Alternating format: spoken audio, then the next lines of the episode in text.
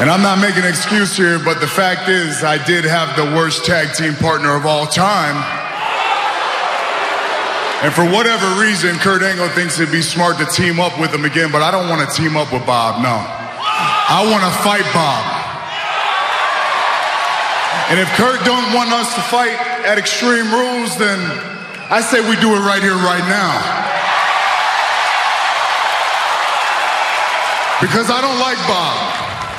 Bob is an egomaniac, and Bob is a fool because Bob actually believes that he's the guy. When the fact is, 10 years ago, you weren't the guy because you couldn't handle the role. And the fact is, 10 years from now, you still won't be the guy because I'm the guy.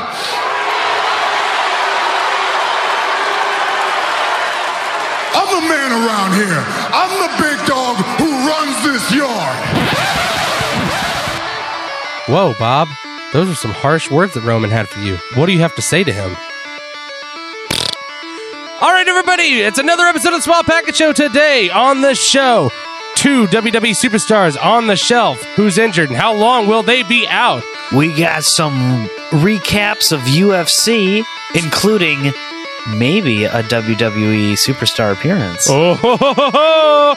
all right. Yeah, we got that UFC 226 news. Also, Raw, SmackDown, and also another superstar from New Japan injured. All that and more today on the Small Package Show. Hey, Bob, would you mind hitting it with it? Small back out. Yeah.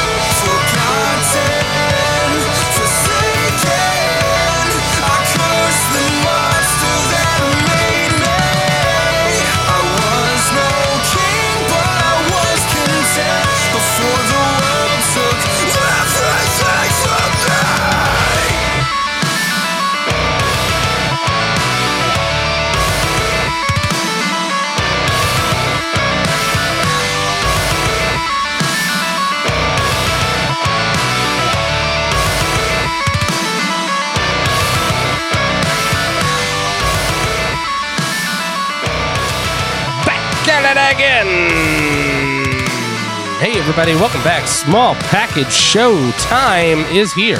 Episode 91. Wow. Yeah, dude. 91. Over two years strong. Small package show. A Couple of brief hiatuses in there.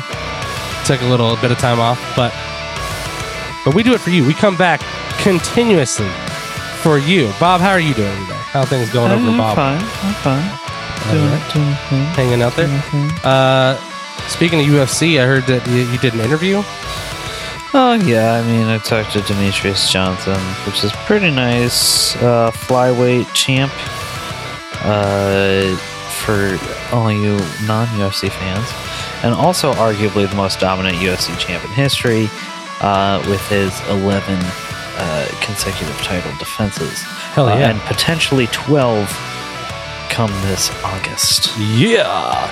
So, Uh, but he was just named uh, the cover athlete of the UFC 3 Ultimate Edition, I believe, and some kind of special edition. You know, it includes all the that's pretty cool. all the DLC and new new fighters uh, like Mirko Cro Cop, Kimbo Slice, uh, Tito, R.I.P. Slice. uh, Sylvia, I believe. You would know better than me. No, Tito Ortiz, yes.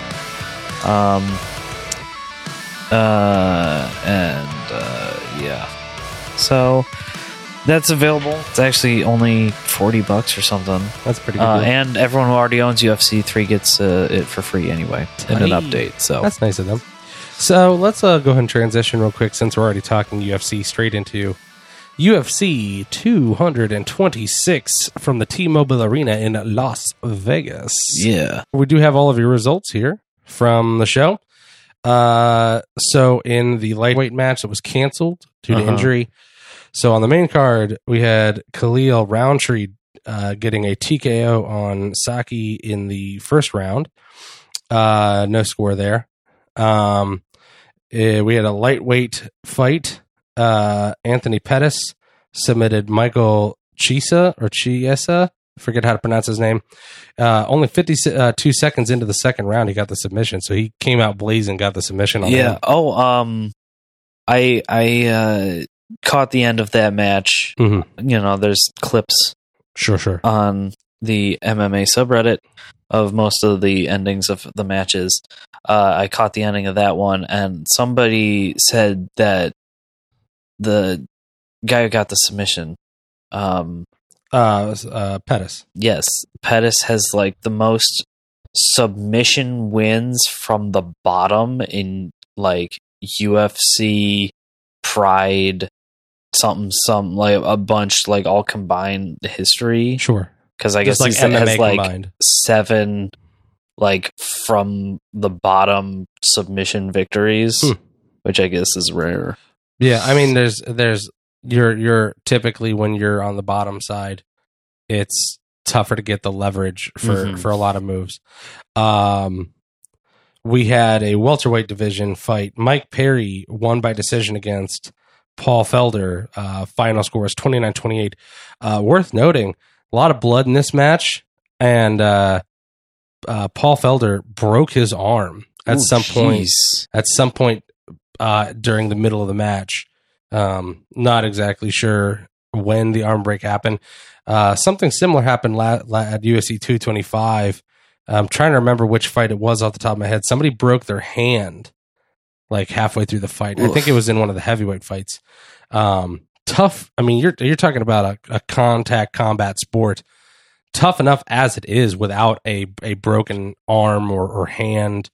Um, you know, when you have to use all four of your limbs to stave off your opponent. Uh, so that brings us to one. So there's two interesting fights to talk about. One for positive reasons, and one for not so positive. Uh, and that brings us to the heavyweight Derrick Lewis uh, defeating Francis Ngannou by decision in the third round. And you can tell that this is a bad fight because after three rounds, the the final judge's score was twenty to nineteen.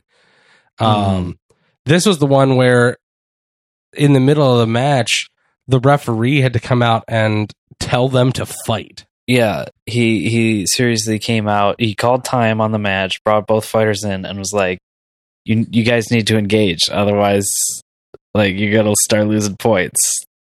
Like throw some punches.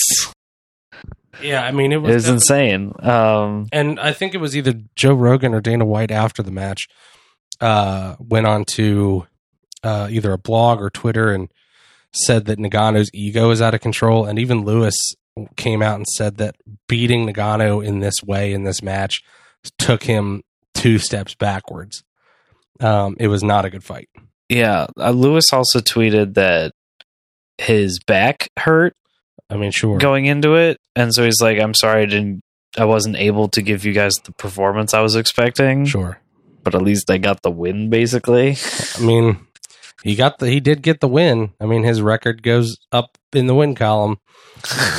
You can certainly say that about this match, but it's definitely not um but UFC it also says something that if a guy going in with a back injury gets the win. that is also true. I mean, this is definitely not the type of match that UFC needs right now because they've been struggling with pay per view buys this year. especially since they've um, been hyping Ngannou so much. I know, right? I mean, they were talking about him being in a lot of match pictures, including uh, the possible return of Brock Lesnar. Right? He We'll got get to he got that he got that big you know KO punch victory against whoever.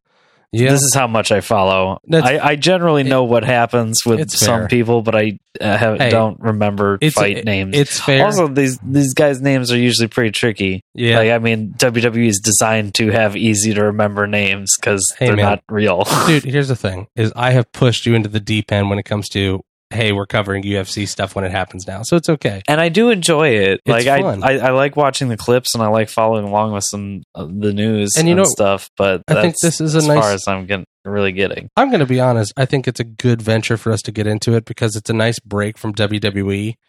Um, to and it still quenches that that bloodlust, even though WWE is scripted. It satiates that enjoying watching fights, except Sure. that they're real. Um, and not obviously not to take anything away from the wrestlers because they're very athletic. They put their bodies on the line, and we love the product. But UFC is a nice way to change it up, and which brings us to uh, speaking of how entertaining it is, the main event.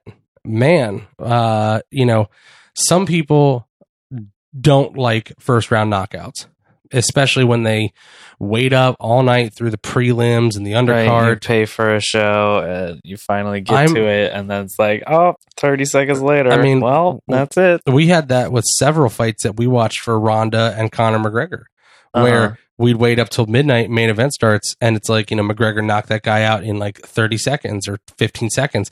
yeah, Ronda but knocked when that happens, that's fucking awesome. That's what I'm saying. I think that personally, it is a plus for UFC because you have no idea. It could go five round decision for the title, or it could be like done, just knockout. Uh, this match went about four minutes. Um, I don't have the exact time written down. My bad. Uh, but Daniel DC Cormier defeats Stipe Miocic. Something. I'm- It's Stipe something. I think it's Miosic or Miosic. I think I'm saying it right. Um, and it was a it was a good fight. I mean, it was there was some controversy. Some people were claiming there was some some eye gouge happening in there, and and that, um, you know, questioning the intentionalness of it, intention intent Uh-huh. of it. Um, but in the end, ultimately, DC gets the win. He is now the reigning light heavyweight champion and heavyweight champion. He becomes the second person to be um, holders of two weight class belts After Consi- McGregor. after McGregor. Um, and uh, this puts a lot of uh, questions to bed about whether or not he could do it. Um, it definitely catapults him up the ranks when it comes time for talking about greatest UFC champions. Um, Uh-huh. The ability to not only be dominant in one weight class Yeah. and have a very clean record. I think he only has one or two losses overall As, as a light heavyweight. as a light heavyweight. And as a heavyweight, he ran the board because he had to. Um, and so definitely catapults DC up the list. Um, and then the interesting thing, I don't want to say the interesting thing because the fight was interesting. Yeah. I thought the card was pretty good, other Uh-huh. than the Ngannou fight. yeah. Um, Which is being called one of the worst fights it was in recent memory. I mean, it's bad, but um, this is what I will say is one of the also interesting things that happened is in his post match interview with Joe Rogan, DC is talking and everything's normal. It's going according to what you'd expect from a post fight. He's thanking his his friends and stuff. He's he's thanking the crowd, and then he goes, "Brock Lesnar, I know you're here." He says, "There's a wrestler." Who wants to be a fighter who's in the crowd tonight?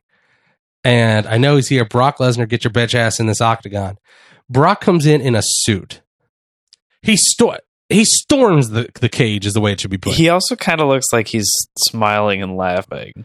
a little. He was if if I mean I'm assuming this is all pre planned. You This have to gotta be. you have to assume. Dana White had to look like he was confused. Joe Rogan had to look like he was bewildered, but like enjoying it because Joe Rogan loves the drama. However, it, I mean, Brock Lesnar, if this was all pre planned, then he was corpsing, especially since it was clear he was going to be full heel going in. Uh-huh. Um, but he was kind of smart, but it's tough to tell with Brock because he, he enjoys conflict. So maybe he was just legitimately like, fuck yeah, I'll get in the ring. It, it's debatable whether or not it was planned or not. Obviously, with WWE sort of being involved, I mean, they let Brock go to this. He's under contract with WWE right now, so they had to let him do this. Um, DC calls him out for a championship fight, and Brock gets in the ring and immediately shoves DC, which one of DC's boys must not have known this was going to happen because then he and he is like your height, Bob. This Uh-huh. did you see the the guy in the white shirt? No. He so if you rewatch the clip, Brock comes in, he storms up to DC and he pushes him, and then a dude who you might have an inch or two on, okay, uh-huh. in a white shirt pushes Brock, and Brock briefly turns his head in that guy's direction, and that guy doesn't back down, Oh no. and somebody in a UFC shirt saves this man's life.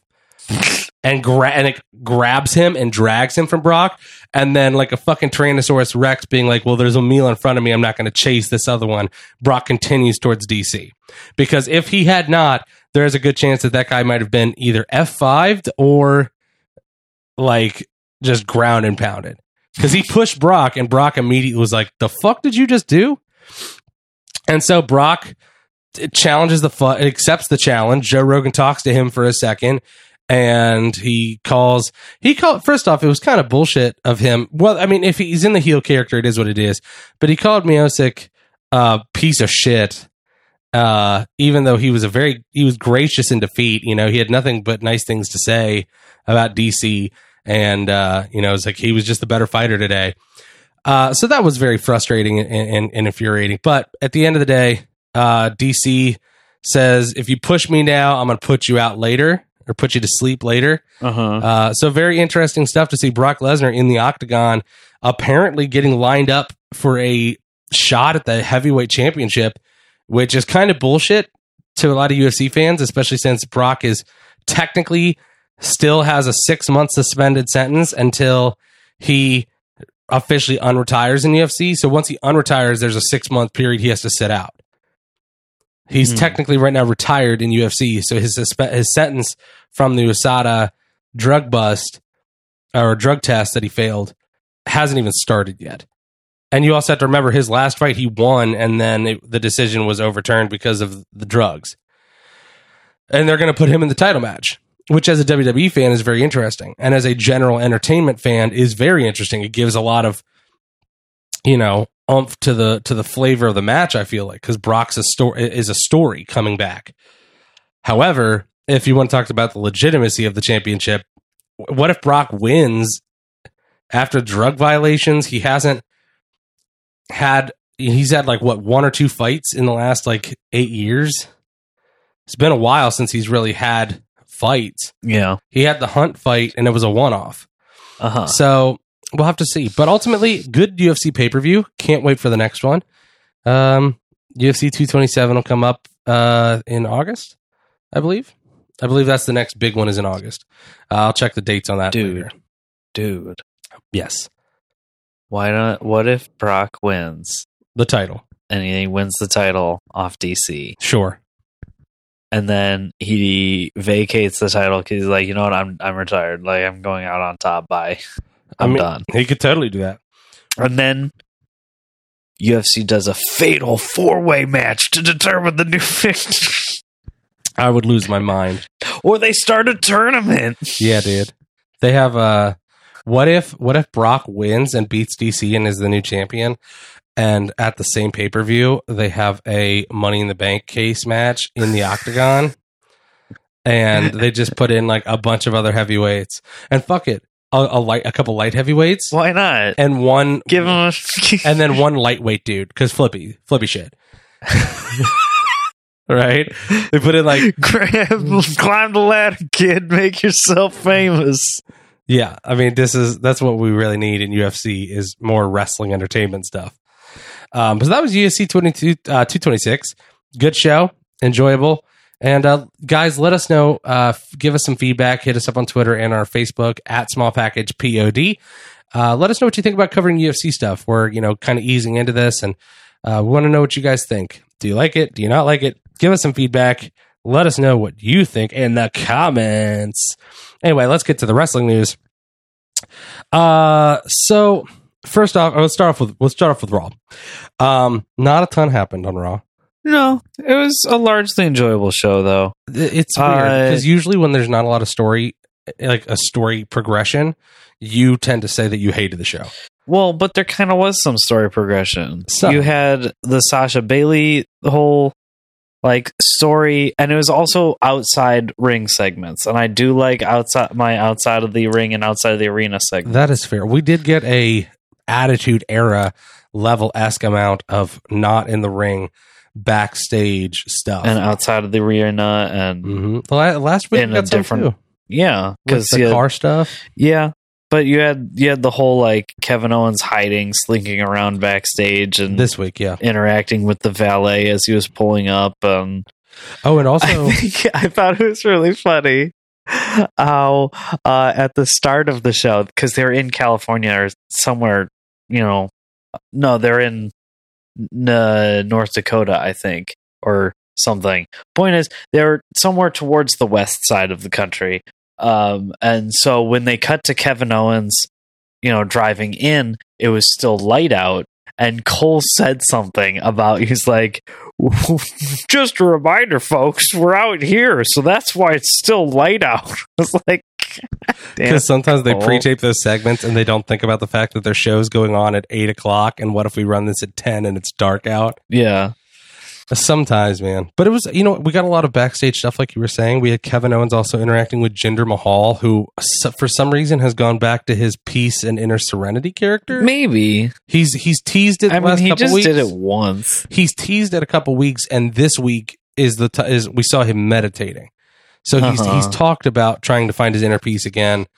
We'll see what happens with that. But we also got Elias interacting with the Riot Squad. Yeah, I mean, it was just him like hanging out backstage, and he starts playing. Like, uh, he goes to start playing, and then the Riot Squad girls come up and they're like, "Hey, Elias," and it's like, "Oh, hey," and they're like, because they've been doing this whole thing where they've been running through the backstage, like wrecking shit up because they've been rioting, Um, smashing people's private property.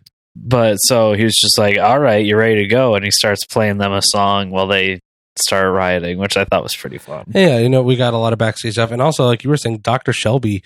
Um, people are saying might make a a bigger presence on the show, Mhm. and has already made a big presence on the show. We had what two or three? two or three segments yeah uh depending i mean there's pretty much like two major ones that they might have used like Sure. a couple smaller little ones but it was you know it's fun you know i like it when they do stuff like this when it's when they treat it like a show you Yeah. know i don't need to see eight wrestling matches every time i understand that they're doing live you know performance and like i understand that they have to put on a show for the people who are paying money to sit in an arena for three and, hours and honestly, I do like having a lot. I do. I, like I, I like it when it's a show aspect of it too. You For know, that's sure. fun. I think they get to just be their characters and have fun with it.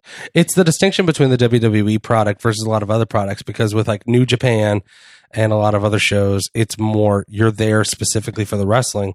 But with WWE, Well, New Japan is as a sport really because they do they do their press conferences and they do they treat it like one. Yeah, they do stuff like that, which is their version of their show. Like Yeah, that's their exactly. show is their press conferences, and then totally they go to the pay per views, and then it's like match, match, match because that's what UFC is like. That's what boxing is like. That's what wrestling is like. Sure. And you have some like intermediaries like with Evolve, which is, you know, obviously all live show stuff.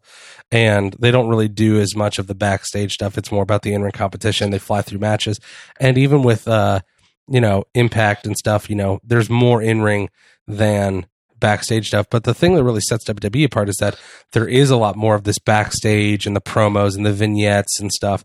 And I think that sometimes they they're caught in, in this spot where they're trying to cater to too, too many audiences where they've been trying to add let's just do a lot more wrestling matches which is important but we've lost over the last five ten years a lot of that stuff that made it so good back in the attitude and early ruthless aggression Yeah, the era characters, The characters. the, the character building. I mean, you think about some of the greatest promos, and a lot of them are built on stuff that happened back backstage, or the greatest feuds. I mean, some of the greatest feuds are based on stuff that happened backstage. I mean, think about some of the most memorable feuds. A lot of it happened not in ring competition, but either backstage or just cutting promos in the ring and people interrupting them. And it's not about people getting their hands on each other 30 fucking times before the pay per view. right, it, be it in singles matches or tag matches or Right. you know interrupting them and brawling in the ring and then It's getting separated or it's the it's the problem where we always make the joke about them blowing their load too early, but really it is just they they give away this match so many times on TV that by the time the pay per view comes, you're like, well, I don't care. This is the fourth time I've watched them in four weeks. So why do I why do I need to see them fight again? You can do TV matches between people who are in a feud. That's fine once in a while, but when that's most of your programming is the is or the pay-per-view, you know you use you know the their first match as the kickstart. You know, it ends in a DQ because someone went too aggressive with it, and That's then fine. but then they don't get their hands on each other every week, especially in the go home show. Um, they have they have this happen all the time where on the go home show they'll have not just them get their hands on each other. It would be fine if it was like it's the go home show and it's like okay, you have uh, you know Kane and Kane and, and Daniel Bryan fighting the Usos on the Go Home show, and then the Bludgeon Brothers come out and smash them with their hammers, and then leave them in a pool. Uh huh. That's fine. Like the Right, Bludgeon great Brothers, build. yeah. But like How it should be. But if next week on the Go Home show we see the Bludgeon versus Brothers versus Kane and and Daniel Bryan, I would be upset because it'd be like, well, then why do I give a shit at the pay per view to watch this again? Yeah. Regardless of if if the outcome is different, I don't care. I just saw this match. But anyway, other stuff that happened. Um, Mojo Rawley got new entrance music. Yeah, I guess. It's not a huge thing, but it is. I feel like a little noteworthy. I think that they're trying to, I don't know, rehab his character again, rebuild his character again. Yeah, I, I mean, in all fairness, this is a a it's a weirdly interesting thing, and it's a With somewhat no- rare thing that it's actually a feud between two w- WWE built stars.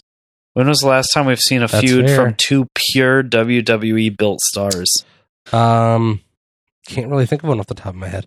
I mean, Enzo and Cass, Well, yeah, but I mean that that feud sucked. yeah. well, this one isn't a masterclass. Yeah. Um, but it is interesting at least. Um, no way, Jose. You know, he's he's an entertaining guy, and we've seen his work in NXT. We know he can do good work. Maybe they give him and Mojo a kickoff show match.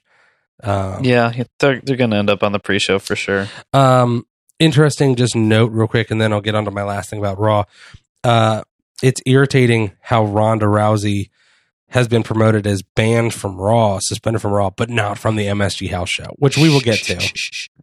We'll talk about this MSG House show. And she's also gonna be at uh Extreme Rules. Even even though she's, I mean, I get she's she's suspended from Raw, and they're not going to suspend her from the pay per view. Even even in kayfabe, they're like, no, no, no, she'll be there. Please buy tickets. But it's just sort of frustrating that they're like advertising that she's she's suspended from Raw for her actions, but we're going to give her the payday for the MSG show. It's like Right. that's not. Come on, guys, make your kayfabe realistic. Uh, final thing. So I had a note here that we got to see Reigns versus Reigns and Lashley versus the Revival uh, again, which is just sort of all right, guys. I get. Literally three weeks in a row. I mean, I get that the point of it is about building the tension between Reigns and Lashley to build towards their match at Extreme Rules. However, it's like, can we do that a different way? right? Now, that being said, At least they aren't getting their hands on each other every week, but they also kind of are. yeah, Because it's not like they've been playing nice as a tag. team. sure. Um, but this brings But up it allows them to get beat, I guess. And it builds dissension. I don't know. But this Uh, brings up the point that you you and I were talking about earlier off the air. Um, Reigns is getting better at on the mic, Yeah. I mean at mean, least in his confidence. his, his yeah i mean he's really well he's also really starting to lean into a cocky arrogant persona that we all felt like he could play really well uh like this is the if if this continues on with you know reigns playing this character this is the this is the reigns we all wanted to see it's not that we hate roman reigns you know we we don't Some hate people we don't hate We the don't. we don't hate the the guy right? we don't even necessarily hate the performer and the performances he does Sure. we just don't like the character he's doing And also and how how they tell him to do the performances exactly.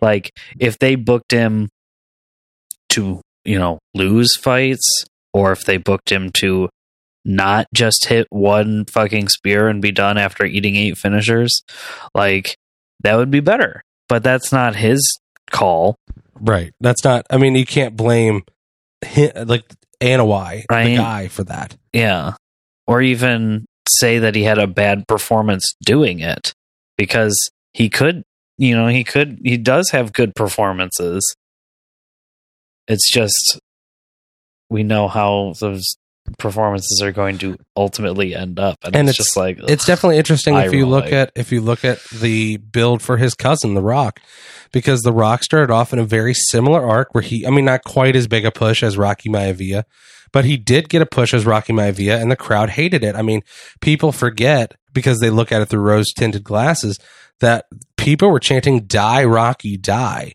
and that was because they. It wasn't because they hated him in a way that a heel has heat. They hated Rocky the same way that they hate Because- Roman.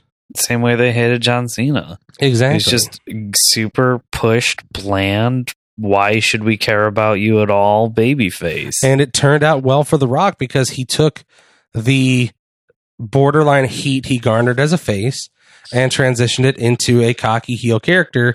And then that got him over with some of the smart, you know, the smarter marks. And then, well, yeah, he just started being funny. yeah. And I think that Roman could pull the same kind of thing if he can just turn this ship around. And I think that it's not unsalvageable. I mean, he's obviously aware of this because when he does interviews and people go, Oh, do you want to turn heel? And he's like, What do you mean? Like, listen to the reaction I'm getting. I think that hopefully WWE backstage will let him just go more off the cuff. I think that he's gotten better on the mic and he's more capable now than he has ever been to cut decent promos on people. He's not doing the pre-scripted bullshit of like suffering succotash. He's going out there. I kind of honestly like the fact that he referred to Bobby Lashley as Bob. I mm-hmm. thought it was just like that's weird. It- yeah, no, it's very disrespectful. It was it's like rude. That's was- not my name. It'd be like if I introduced you as Robbie. It's like that's not your name. You you go by Bob. That's what you like to be Mhm. called. So if I was just like, I don't like recording this broadcast podcast with Robbie, you'd be like, fuck you, dude. right. It's double fuck you. I I liked it. I thought it was a good promo he cut. Um, I'm interested to see where they go with this because Bobby has not been a heel. He's been mostly face working and working with faces. Mm-hmm. Um, and I don't know if they are going to pull the trigger on Roman going traditional heel anytime soon, especially if Dean Ambrose is coming back off the mend. However, it would be very interesting when Dean Ambrose does come back if they put him back with Rollins and Reigns as the Shield. And for a long time, people have rumored that Dean would be the one to turn heel because they were like, Rollins did a fantastic job at it Mm-hmm. he proved that he works amazing as face or heel. However, a lot of people thought it was going to be Dean Ambrose because a lot of people felt like he worked better as a heel. Mm-hmm. But Dean Ambrose pushes merch like crazy as a face and not as a heel. He's not a heel that would push merch, I don't believe, as well. Mm-hmm. But he pushes a lot of merch as a face. I mean, for fuck's sakes, in a lot of their video games, they push big segments of the game as Dean Ambrose segments. Um, he clearly has gotten over. There's, he's got his fan base in WWE as that unhinged, new age Mick Foley kind of person. He'll do anything. He's crazy uh-huh. it would be very interesting to see if they reform the Shield and then have Roman turn and beat down Seth and Dean, and also arguably more believable in terms of his size that he would be able to take both of them out. Sure. Seth got over on the two of them because he got the element of surprise, Mm-hmm. and then after that, he was a the architect, the chicken shit planner who had Goonies come out and squash people for him. I think Roman you could push as that big heel who's like, no, I'm big enough to spear both of you. It'd be an interesting way to do it. So that was Raw this week. Um, SmackDown. Um, there was there was I think arguably for me in the two hours of SmackDown more stuff that happened than on Raw. Sure. Um, we had uh Hardy doing a U.S. Open Challenge. Um, like we mentioned before, uh, Nakamura was attacked, Bit bit. by a security dog. Um, So his leg was injured. He was not wrestling. so we Yeah, had, we talked about that last week, didn't we? I think so. Well, if not, that's what happened. So Um, so we're not reviewing last week's show, right? We're this is this week's show. yeah, Okay. Uh, so Hardy yeah, had the open this is a. Fourth of July show. Yes. Uh, so we had Miz come out and answer it. Uh, ultimately, Hardy gets the win and retains. Because Uh, Jeff Hardy was like dressed as a bald eagle. That's right. He, he the had weird cr- face the paint. crazy America paint. Uh, we had a pancake eating competition with the New Day. It was red, white, and blue pancakes. It was a funny. I actually kind of wanted them to just do the show. Um, Right. even though it was a comedy segment, I was sort of into it. They had a lot of funny jokes. Uh, Byron in that fucking Gary, Indiana Right. music man hat. That was so funny. Uh huh. Uh, but it was interrupted by Sanity, who got the beatdown. Um, we had uh, Asuka versus James Ellsworth, and then a double countout. I am actually kind of intrigued to see this Asuka Ellsworth mini feud going into the championship. However, the only thing that I I mean, it's a way to keep Asuka and Carmella. Carmella away from each other. relatively, I mean, at least not they're not having matches together. I like Yeah. it a lot more than that, Um, and it's also interesting to see them do legit intergender matches. yeah, because an, the, another match is set for next week. And They're doing a lumberjill. lumberjill match They, I think they said female lumberjack, but yeah, lumberjill match next week. Um, to to keep them in the ring to fight each other because Ellsworth is the reason for the double count out. He he ran, Ran away. Yeah, um, and then and I'm interested. I think it's it's interesting. It keeps Carmella and Asuka apart. Um, I just the only thing I don't like about it is the fact that it keeps Carmella at ringside all the time for it. So it means that they are getting their hands on each other more often. But I do like the fact that hey, at least it's not officially sanctioned matches. exactly. Um, Daniel Bryan and Kane talked in the ring about you know they they had a little bit of beef about Daniel Bryan still not trusting him. The Usos came out and cut a, a pretty good promo about how how it's not fair that just because K- Daniel Bryan and Kane hugged, they get a title shot. Mhm. Uh, and I liked their line about hug. We'll hug now. No, we'll hug three times. That means that we get three championship matches. As I thought it was a pretty good promo. Usos have really the last year and a half. Well, yeah. not just in ring dominated the tag division, but they have really dominated on the mic. They do really good promos, and I'm glad that this revamp of their character. Not not that this is news to anyone who's been watching, but you know, the last year and a half, two years, the revamp of their character has just been fantastic, and I'm so glad that they get to just come out and just be heels on the mic, and it doesn't feel forced. Mhm. Um, Aiden English was defeated by AJ Styles. Rusev put on the accolade. Uh, Becky Lynch got another win over Peyton Royce. I mean, it's weird because they give her a little bit of push in this mid card and then have her lose when it matters. Uh, Even though she has the winningest record on SmackDown, it's crazy, dude. And she is a former SmackDown Women's Champion. They just, for whatever First reason, ever. for whatever reason, they just, you know, yeah, they never give her the big ones. at least not of late. And then finally, the Usos fought Team Hell No. Team Hell No got the win. Uh, yes, chance. And then the Bludgeon Bros came out and gave a stare down, and that was SmackDown. Bob, what do you think about how the storylines are developing between Raw and SmackDown right now? Uh, I mean, it's fine. Um,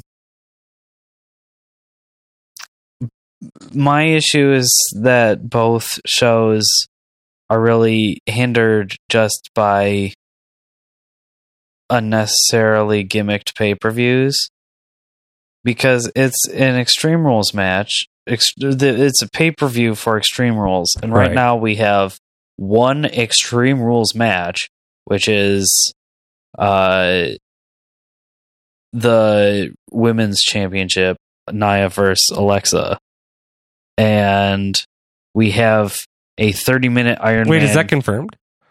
yeah, Okay. and we have a 30 minute Iron Man match, which isn't Extreme Rules per se, I mean, between Ziggler it'll and be a good Rollins. match. It'll be a good match, but that's not. extreme. There's no, you know, no Also- DQ. It's not a chairs match. It's not a ladder match. It's not a. Also, the last several years, Extreme Rules has just not felt extreme at all.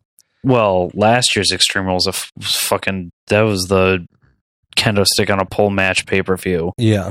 But like, I think that was the only like extreme, stipulation on like and it was of, not very good. and it was fucking pointless. We went to the Extreme Rules two years ago, three. well, years ago? yeah, I mean that had the Asylum match. the asylum match with tax. The Asylum match was slow until the end, and then it really ramped up. yeah, um, I think Roman and AJ had some kind of like no DQ. Yeah, they had a no DQ because we saw a lot of like table spots Yeah. and stuff.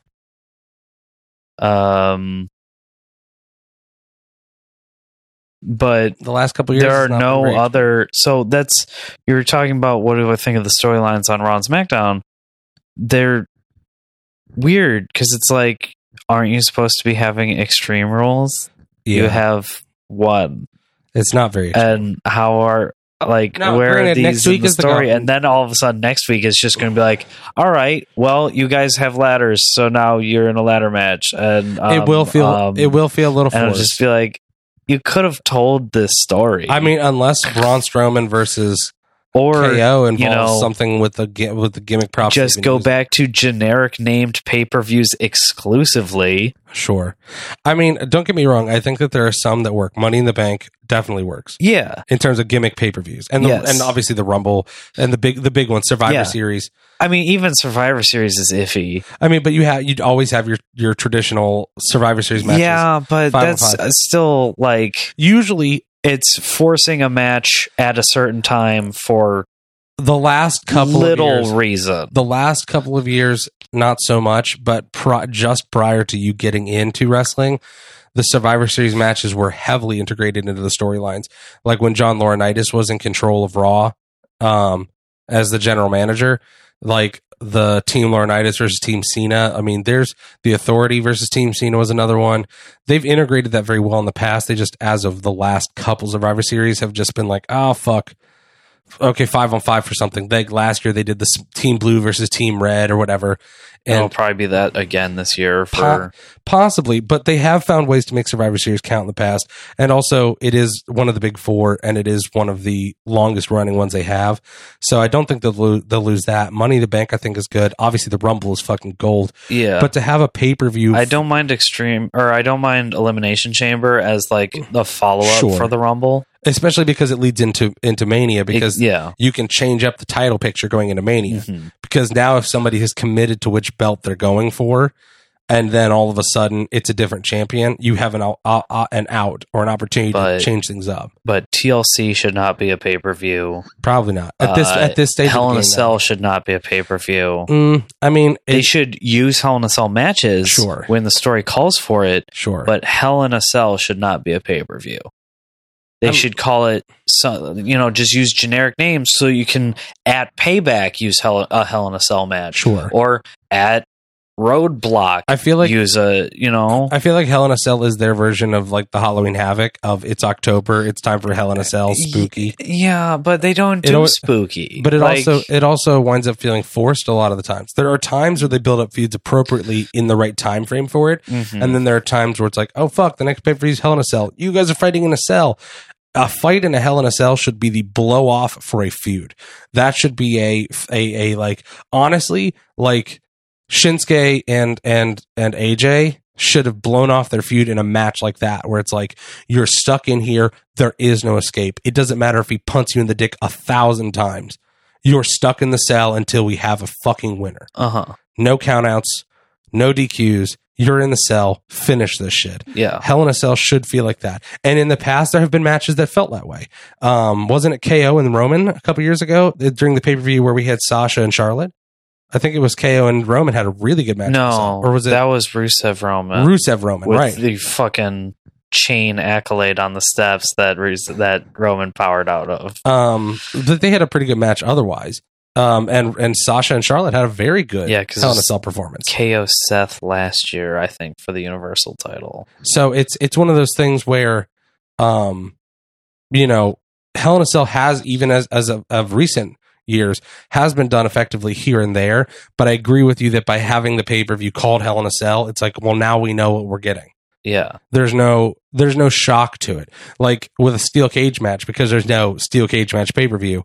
Eh, there's still shock to it when it's like oh by the way this next match is going to be a steel cage match, which the stip in and of itself has some issues that we've both expressed before about the door and about it's just the door. That's the issue, really. well, I also feel like pinfall. Like, here's the thing: is that it's weird that in the blow off for your feud, the objective is to get out of the cage with the other person.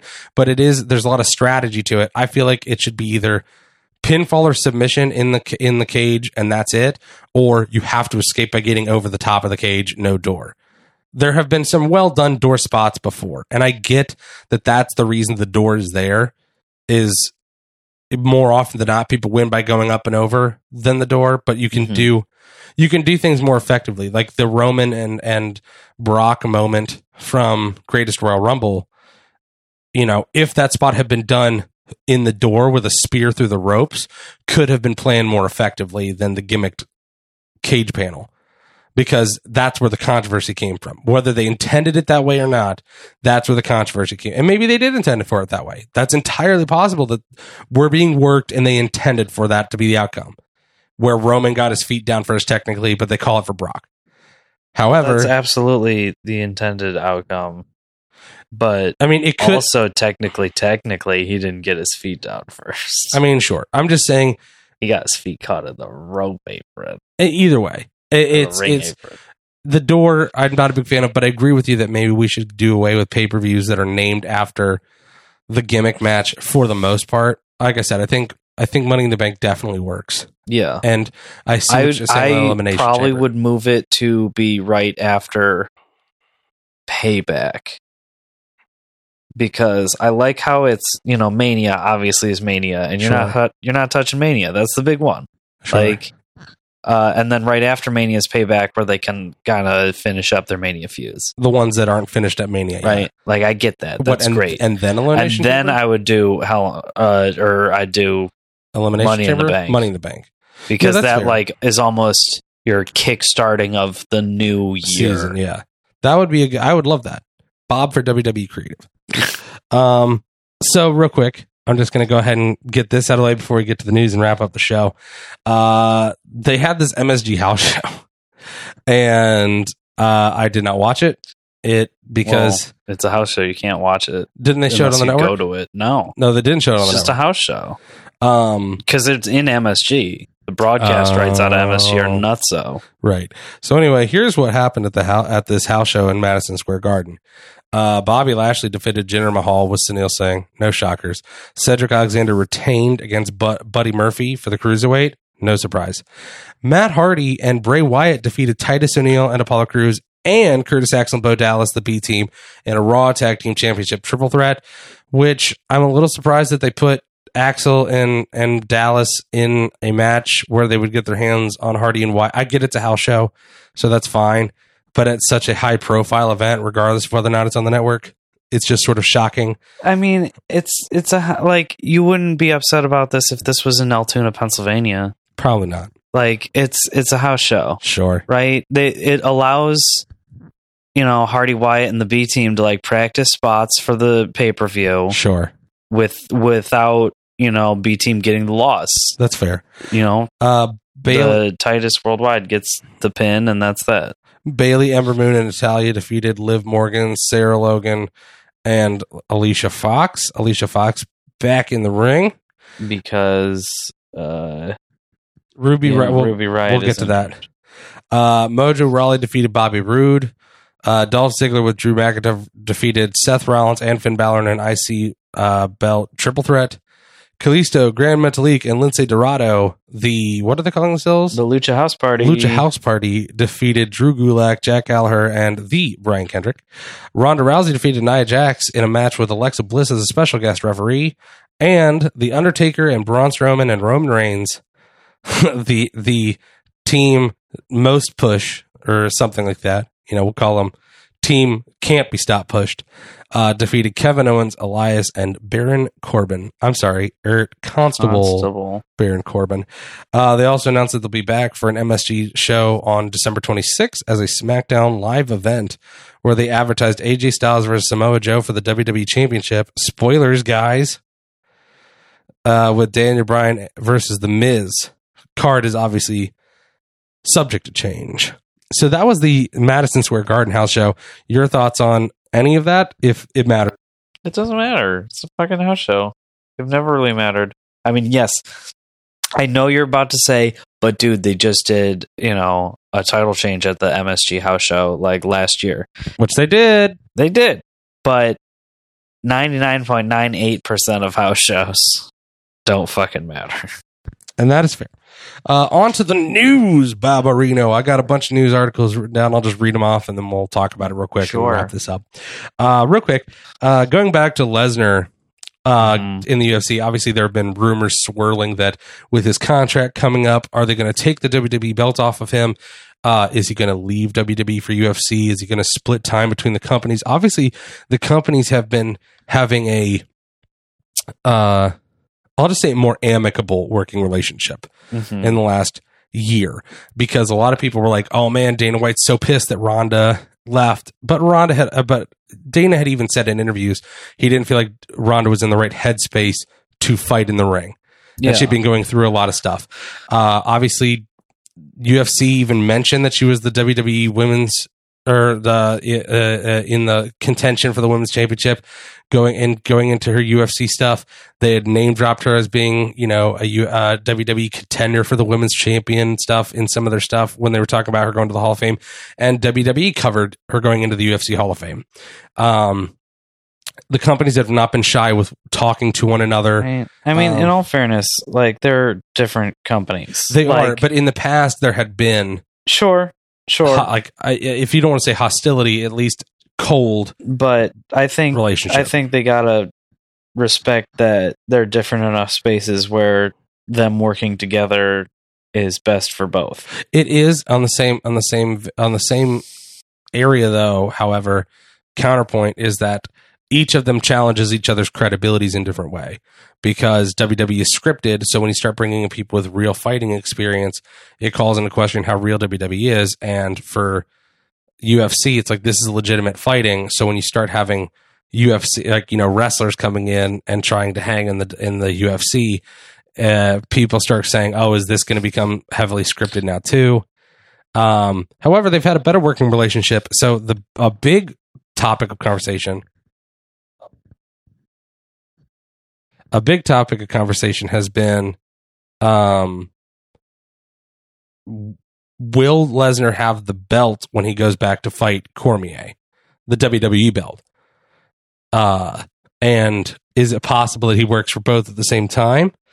Um, because WWE has been pushing since the Lesnar thing happened last night at the fight, have been pushing it on WWE.com and have been talking about how he has a fight lined up now against DC. So it's interesting to speculate as to whether or not that you think that they will keep the belt on him going into that. I mean, you know, WWE would love to have him come out for a UFC title fight carrying the WWE belt, but you can't script that. Do you want your champion to have your belt going into a real fight where he could potentially lose? What do you think? Um, I probably wouldn't put keep the have the belt on if you were them, you mean? Lesnar. If you were like? WWE? Yeah. Um, like you said, just it could hurt the credibility of the belt, you know, for people who have credibility and to you know. Yeah, and also Um, for for UFC, the the match and how bad it would look for them if he wore the WWE belt into the fight and then won.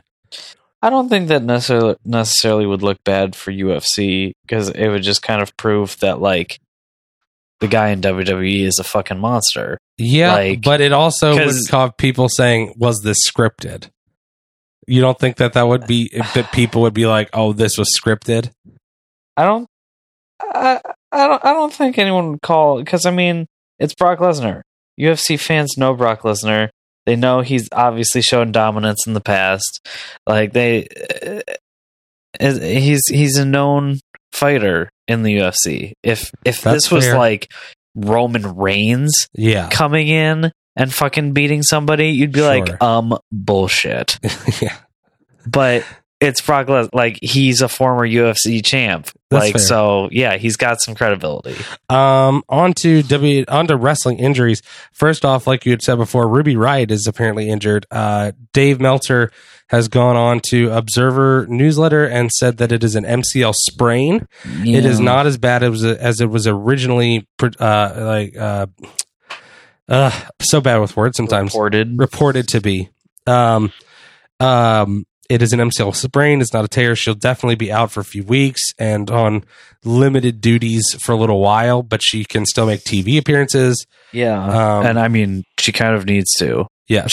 There, there's a group called the Riot Squad. And if she- they don't have Ruby Riot, that's So she won't be really limiting. she won't be doing any in ring work or taking any bumps probably for a little while, but we could probably still see her on TV.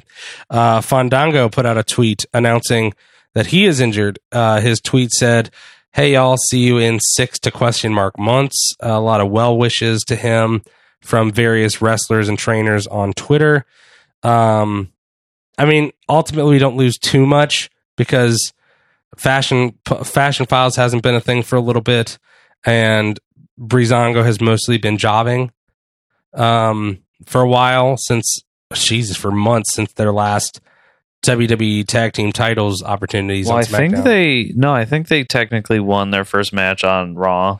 Like they came out and like shocked Sure. some team by winning, but I, but it's usually not in a, it's usually not for their own push. It's for another feud. You know what I mean? Like they, get, they get a win because another team distracted another team typically.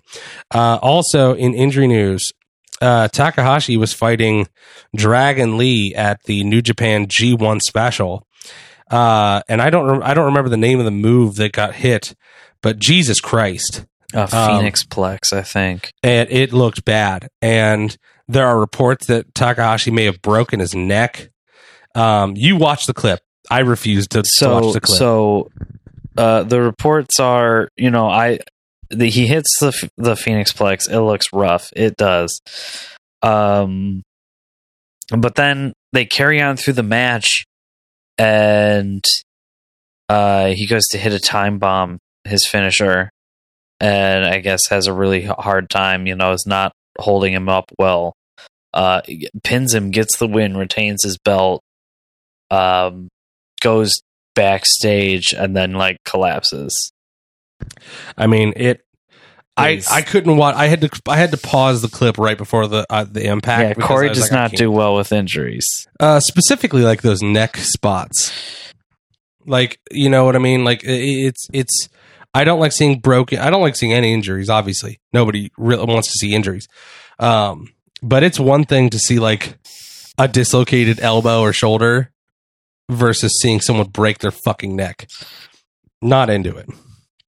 Um, I don't know. I think you're making it out to be like it's bad. It's bad. It just looks like a really rough bump on someone's neck. sure, Like you go and you're like, "Oh, you shouldn't have landed like that." But Sure. it's not like you're gonna look at it and vomit. no, of course. you know, it's not like his head is like dangling off at a rough angle.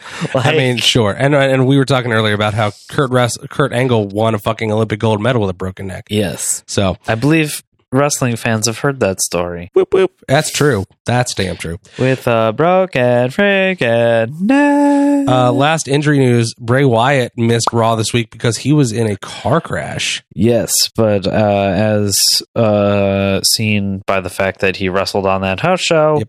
he's fine. Yeah. Um, or at least nothing too he, serious. uh, he tweeted out right that he was fine, something like that, well, or put a in, statement out. in typical Bray Wyatt fashion, he tweeted, "Nothing can kill me. I'm unstoppable," or some mumbo jumbo. But Always be working, baby. Uh, and then uh, final two pieces of news that I have here. Uh, first off, Kenny Omega was talking to Jim Ross on the Jim Ross Report. I believe was where the interview was happening. Don't ask me. I don't know where you're going. No, no, with this. I'm pretty sure. I'm pretty sure it was on the Jim Ross report. That was me musing to myself. Uh, but he was doing an interview, uh, and he was talking about the possibility of coming to WWE. Would he be open to it?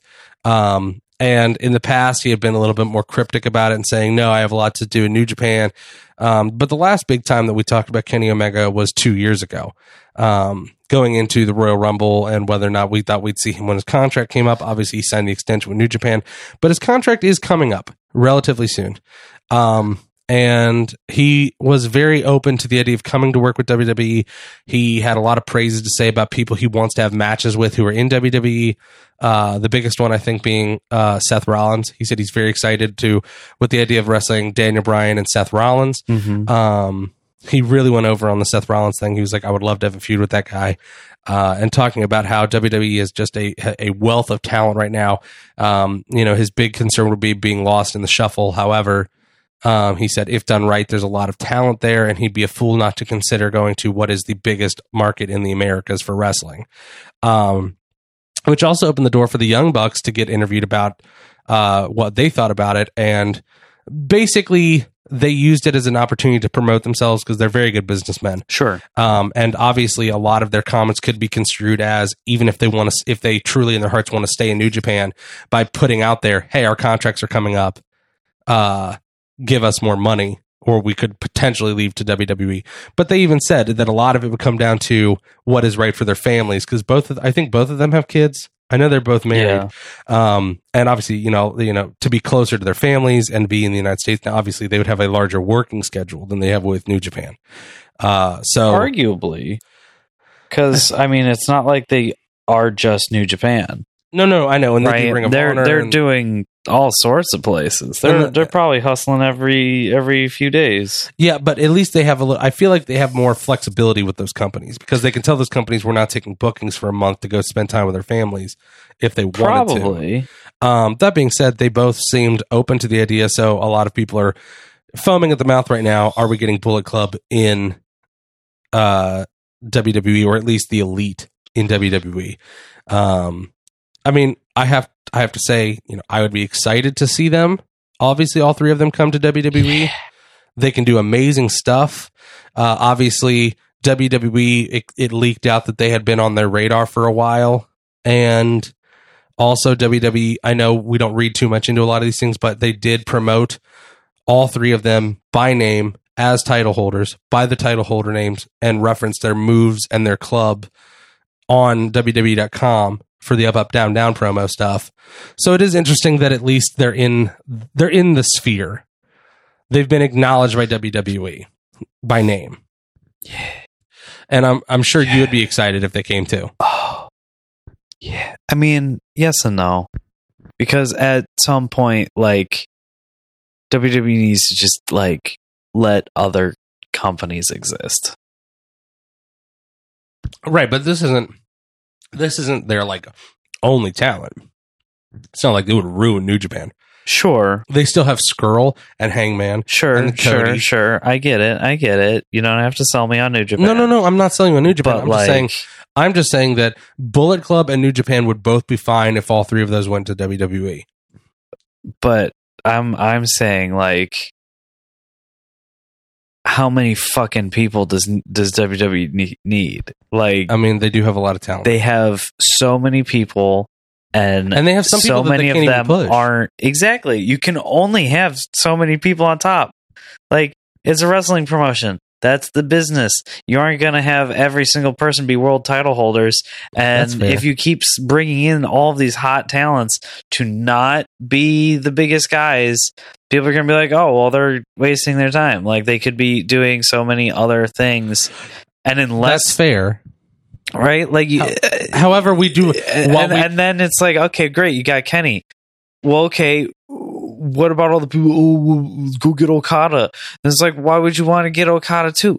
Like, you can't keep having every per like you can't For- make every single person into a wrestling promotion, and that's fair. But for every Austin Be area, happy with it. for every Austin Aries and Neville situation, we end up with situations like Seth Rollins and and look what they're doing now for McIntyre.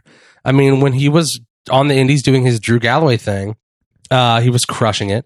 He was killing it, and now they've brought him into WWE. They've put him in the fold. They made him they put him in the NXT title picture. They brought him up to the main roster, and so far he's dominant and strong. He's a big dude.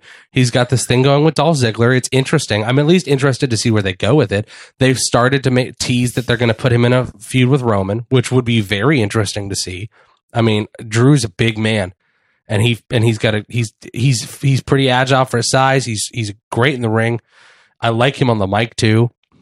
He's vastly superior to what he was even uh, pre 3MB when he was hot in WWE. And then he kind of got squandered. He went on the indies. He found himself again. Now he's back. He's looking great. And you know, and I'm just saying, for every indie guy that they bring in, and there's and there's problems, yeah, there are indie guys they bring in that Sure. that work out legitimately. sure, And I'm just, I just don't. I share your concern. right. I For share. every Drew Your, Galloway, there's a Bobby Roode. I share your concern. Like, I understand completely. yeah, Bobby Roode followed all those things, but what the fuck is he doing now? right losing to Jinder i i get it and i and i totally share your concern i feel like with somebody as hot as omega and the young bucks i don't feel like i feel like it'd be harder to squander it. I'm not saying they couldn't or that they couldn't do the old school wwe oh you were a wcw guy time for you to lose every fucking match to triple h. You know look what they did to booker. You know i'm not saying that it's impossible that they could squander them intentionally I mean, or unintentionally. The club has been nothing much as of late. sure but maybe this is the thing that really re, re like you know puts more life back into that whole thing and you have finn aj Ga- uh, gallows uh, gallows and anderson like you could do something interesting where if if you injected Omega and the Young Bucks, you could do a proper club stable NWO style. No, we run both shows. It doesn't matter what show we're on. We're on all shows. We are the club. Fuck, have them show up at a random NXT fucking taping and just, you know, it's like, what is what is the club doing here? And have them just Like kill. Adam Cole turns on Undisputed Era. Oh my God. the club. I'm getting goosebumps just thinking about it. Just or even better, the entire undisputed era just helps them. And it's just like, oh my God, wait a second. All of a sudden you've got a, a, a storyline that is running through both main roster shows and the NXT program. And you're just like, the club is ruling everything. What do we do? Have fucking Corey Graves come out and rip open his fucking nice blazer to reveal he's wearing a club shirt and just fucking D- spike DDT's Michael Cole and Byron. It's a double. It's like a, like a Randy Orton hanging DDT. I'm just saying, there's a lot of cool stuff they could do with it. I feel like that could be the lifeblood to get that going. Not saying that they couldn't fuck it up. It's WWE. They fuck up a lot of stuff, but it could also be really cool. It's all speculation for now. Final thing, also on the speculation train, people have been talking about whether or not Daniel Bryan might leave when his contract is up. Mhm. He did not sign a year, a multi-year extension Sure. when he re-signed his extension. Um, he's only there. His contract is up in September still. Yeah, it's around there. Um, he did an interview with Gorilla Press, is I think who he did the interview with, where he was talking about um, his confidence in WWE storytelling Sure. or lack thereof. Um, and he had said that they they had mishandled a lot of storytelling in his opinion. Uh, and there's been a lot of rumors circulating that not only is it fe- is it a feeling where Daniel doesn't feel like he's being used to his fullest potential because they're they're kind of leading with caution because of the head injuries. Mm-hmm. They didn't let him fight in the ladder match, which I think might have been the right call, but still, Mm-hmm. um, armchair quarterback slash doctoring. Um, but a lot of people are saying that they're rushing storylines that they had intended to do for him long term in case he leaves. mm-hmm. So there are a lot of people saying that um, they feel like they're rushing this whole Team Hell No brief reunion thing, and that they're probably going to rush the Miz thing and try to have that happen either at SummerSlam or before September. Mm-hmm. Um, so we'll have to see what happens with that. Obviously, I hope Daniel Bryan stays because I like watching him on Raw, but you know, we'll have to see or SmackDown, I mean, but we'll have to see what happens with that. Any thoughts on do you think Daniel Bryan might be leaving? Uh, I don't necessarily think he will. I, I, mean, between him and his wife, they got really into the WWE family. Yeah. Uh, She is on Total Divas or Right. Total Bellas. I, I, it would be, I don't know. Shocking. It would be very shocking if he left. I think. I, I, I don't expect him to go. It would definitely change the dynamic for those shows because he's a main part of those shows. Mm-hmm. would him and his wife still be on WWE extended programming on the E network if he left for the Indies? Would they potentially see that as a storyline to cover? It's hard to tell. I mean, yeah. All right, well, unless you got anything else, I think that's it. We can get going. That it? All right, cool. Hey everybody, thank you so much Go for tuning some in this squirts. week. Yeah. Squirtles. Um, anyway, uh, you can follow Bob on Twitter at Bob Fecty and also go to newsweek.com and search for Bob Fecty articles. Give that man some reads, write some good stuff, doing the Lord's work. Sure. You can follow me on Twitter and all the social medias at CB Poindexter, and you can follow the both of us on Twitter at Facebook on at Small Package POD. That's POD like the band, but it stands for podcast. Make sure to write at us, tweet at us, read it on the show. We'd love your feedback. We want to know what you guys are thinking about the show.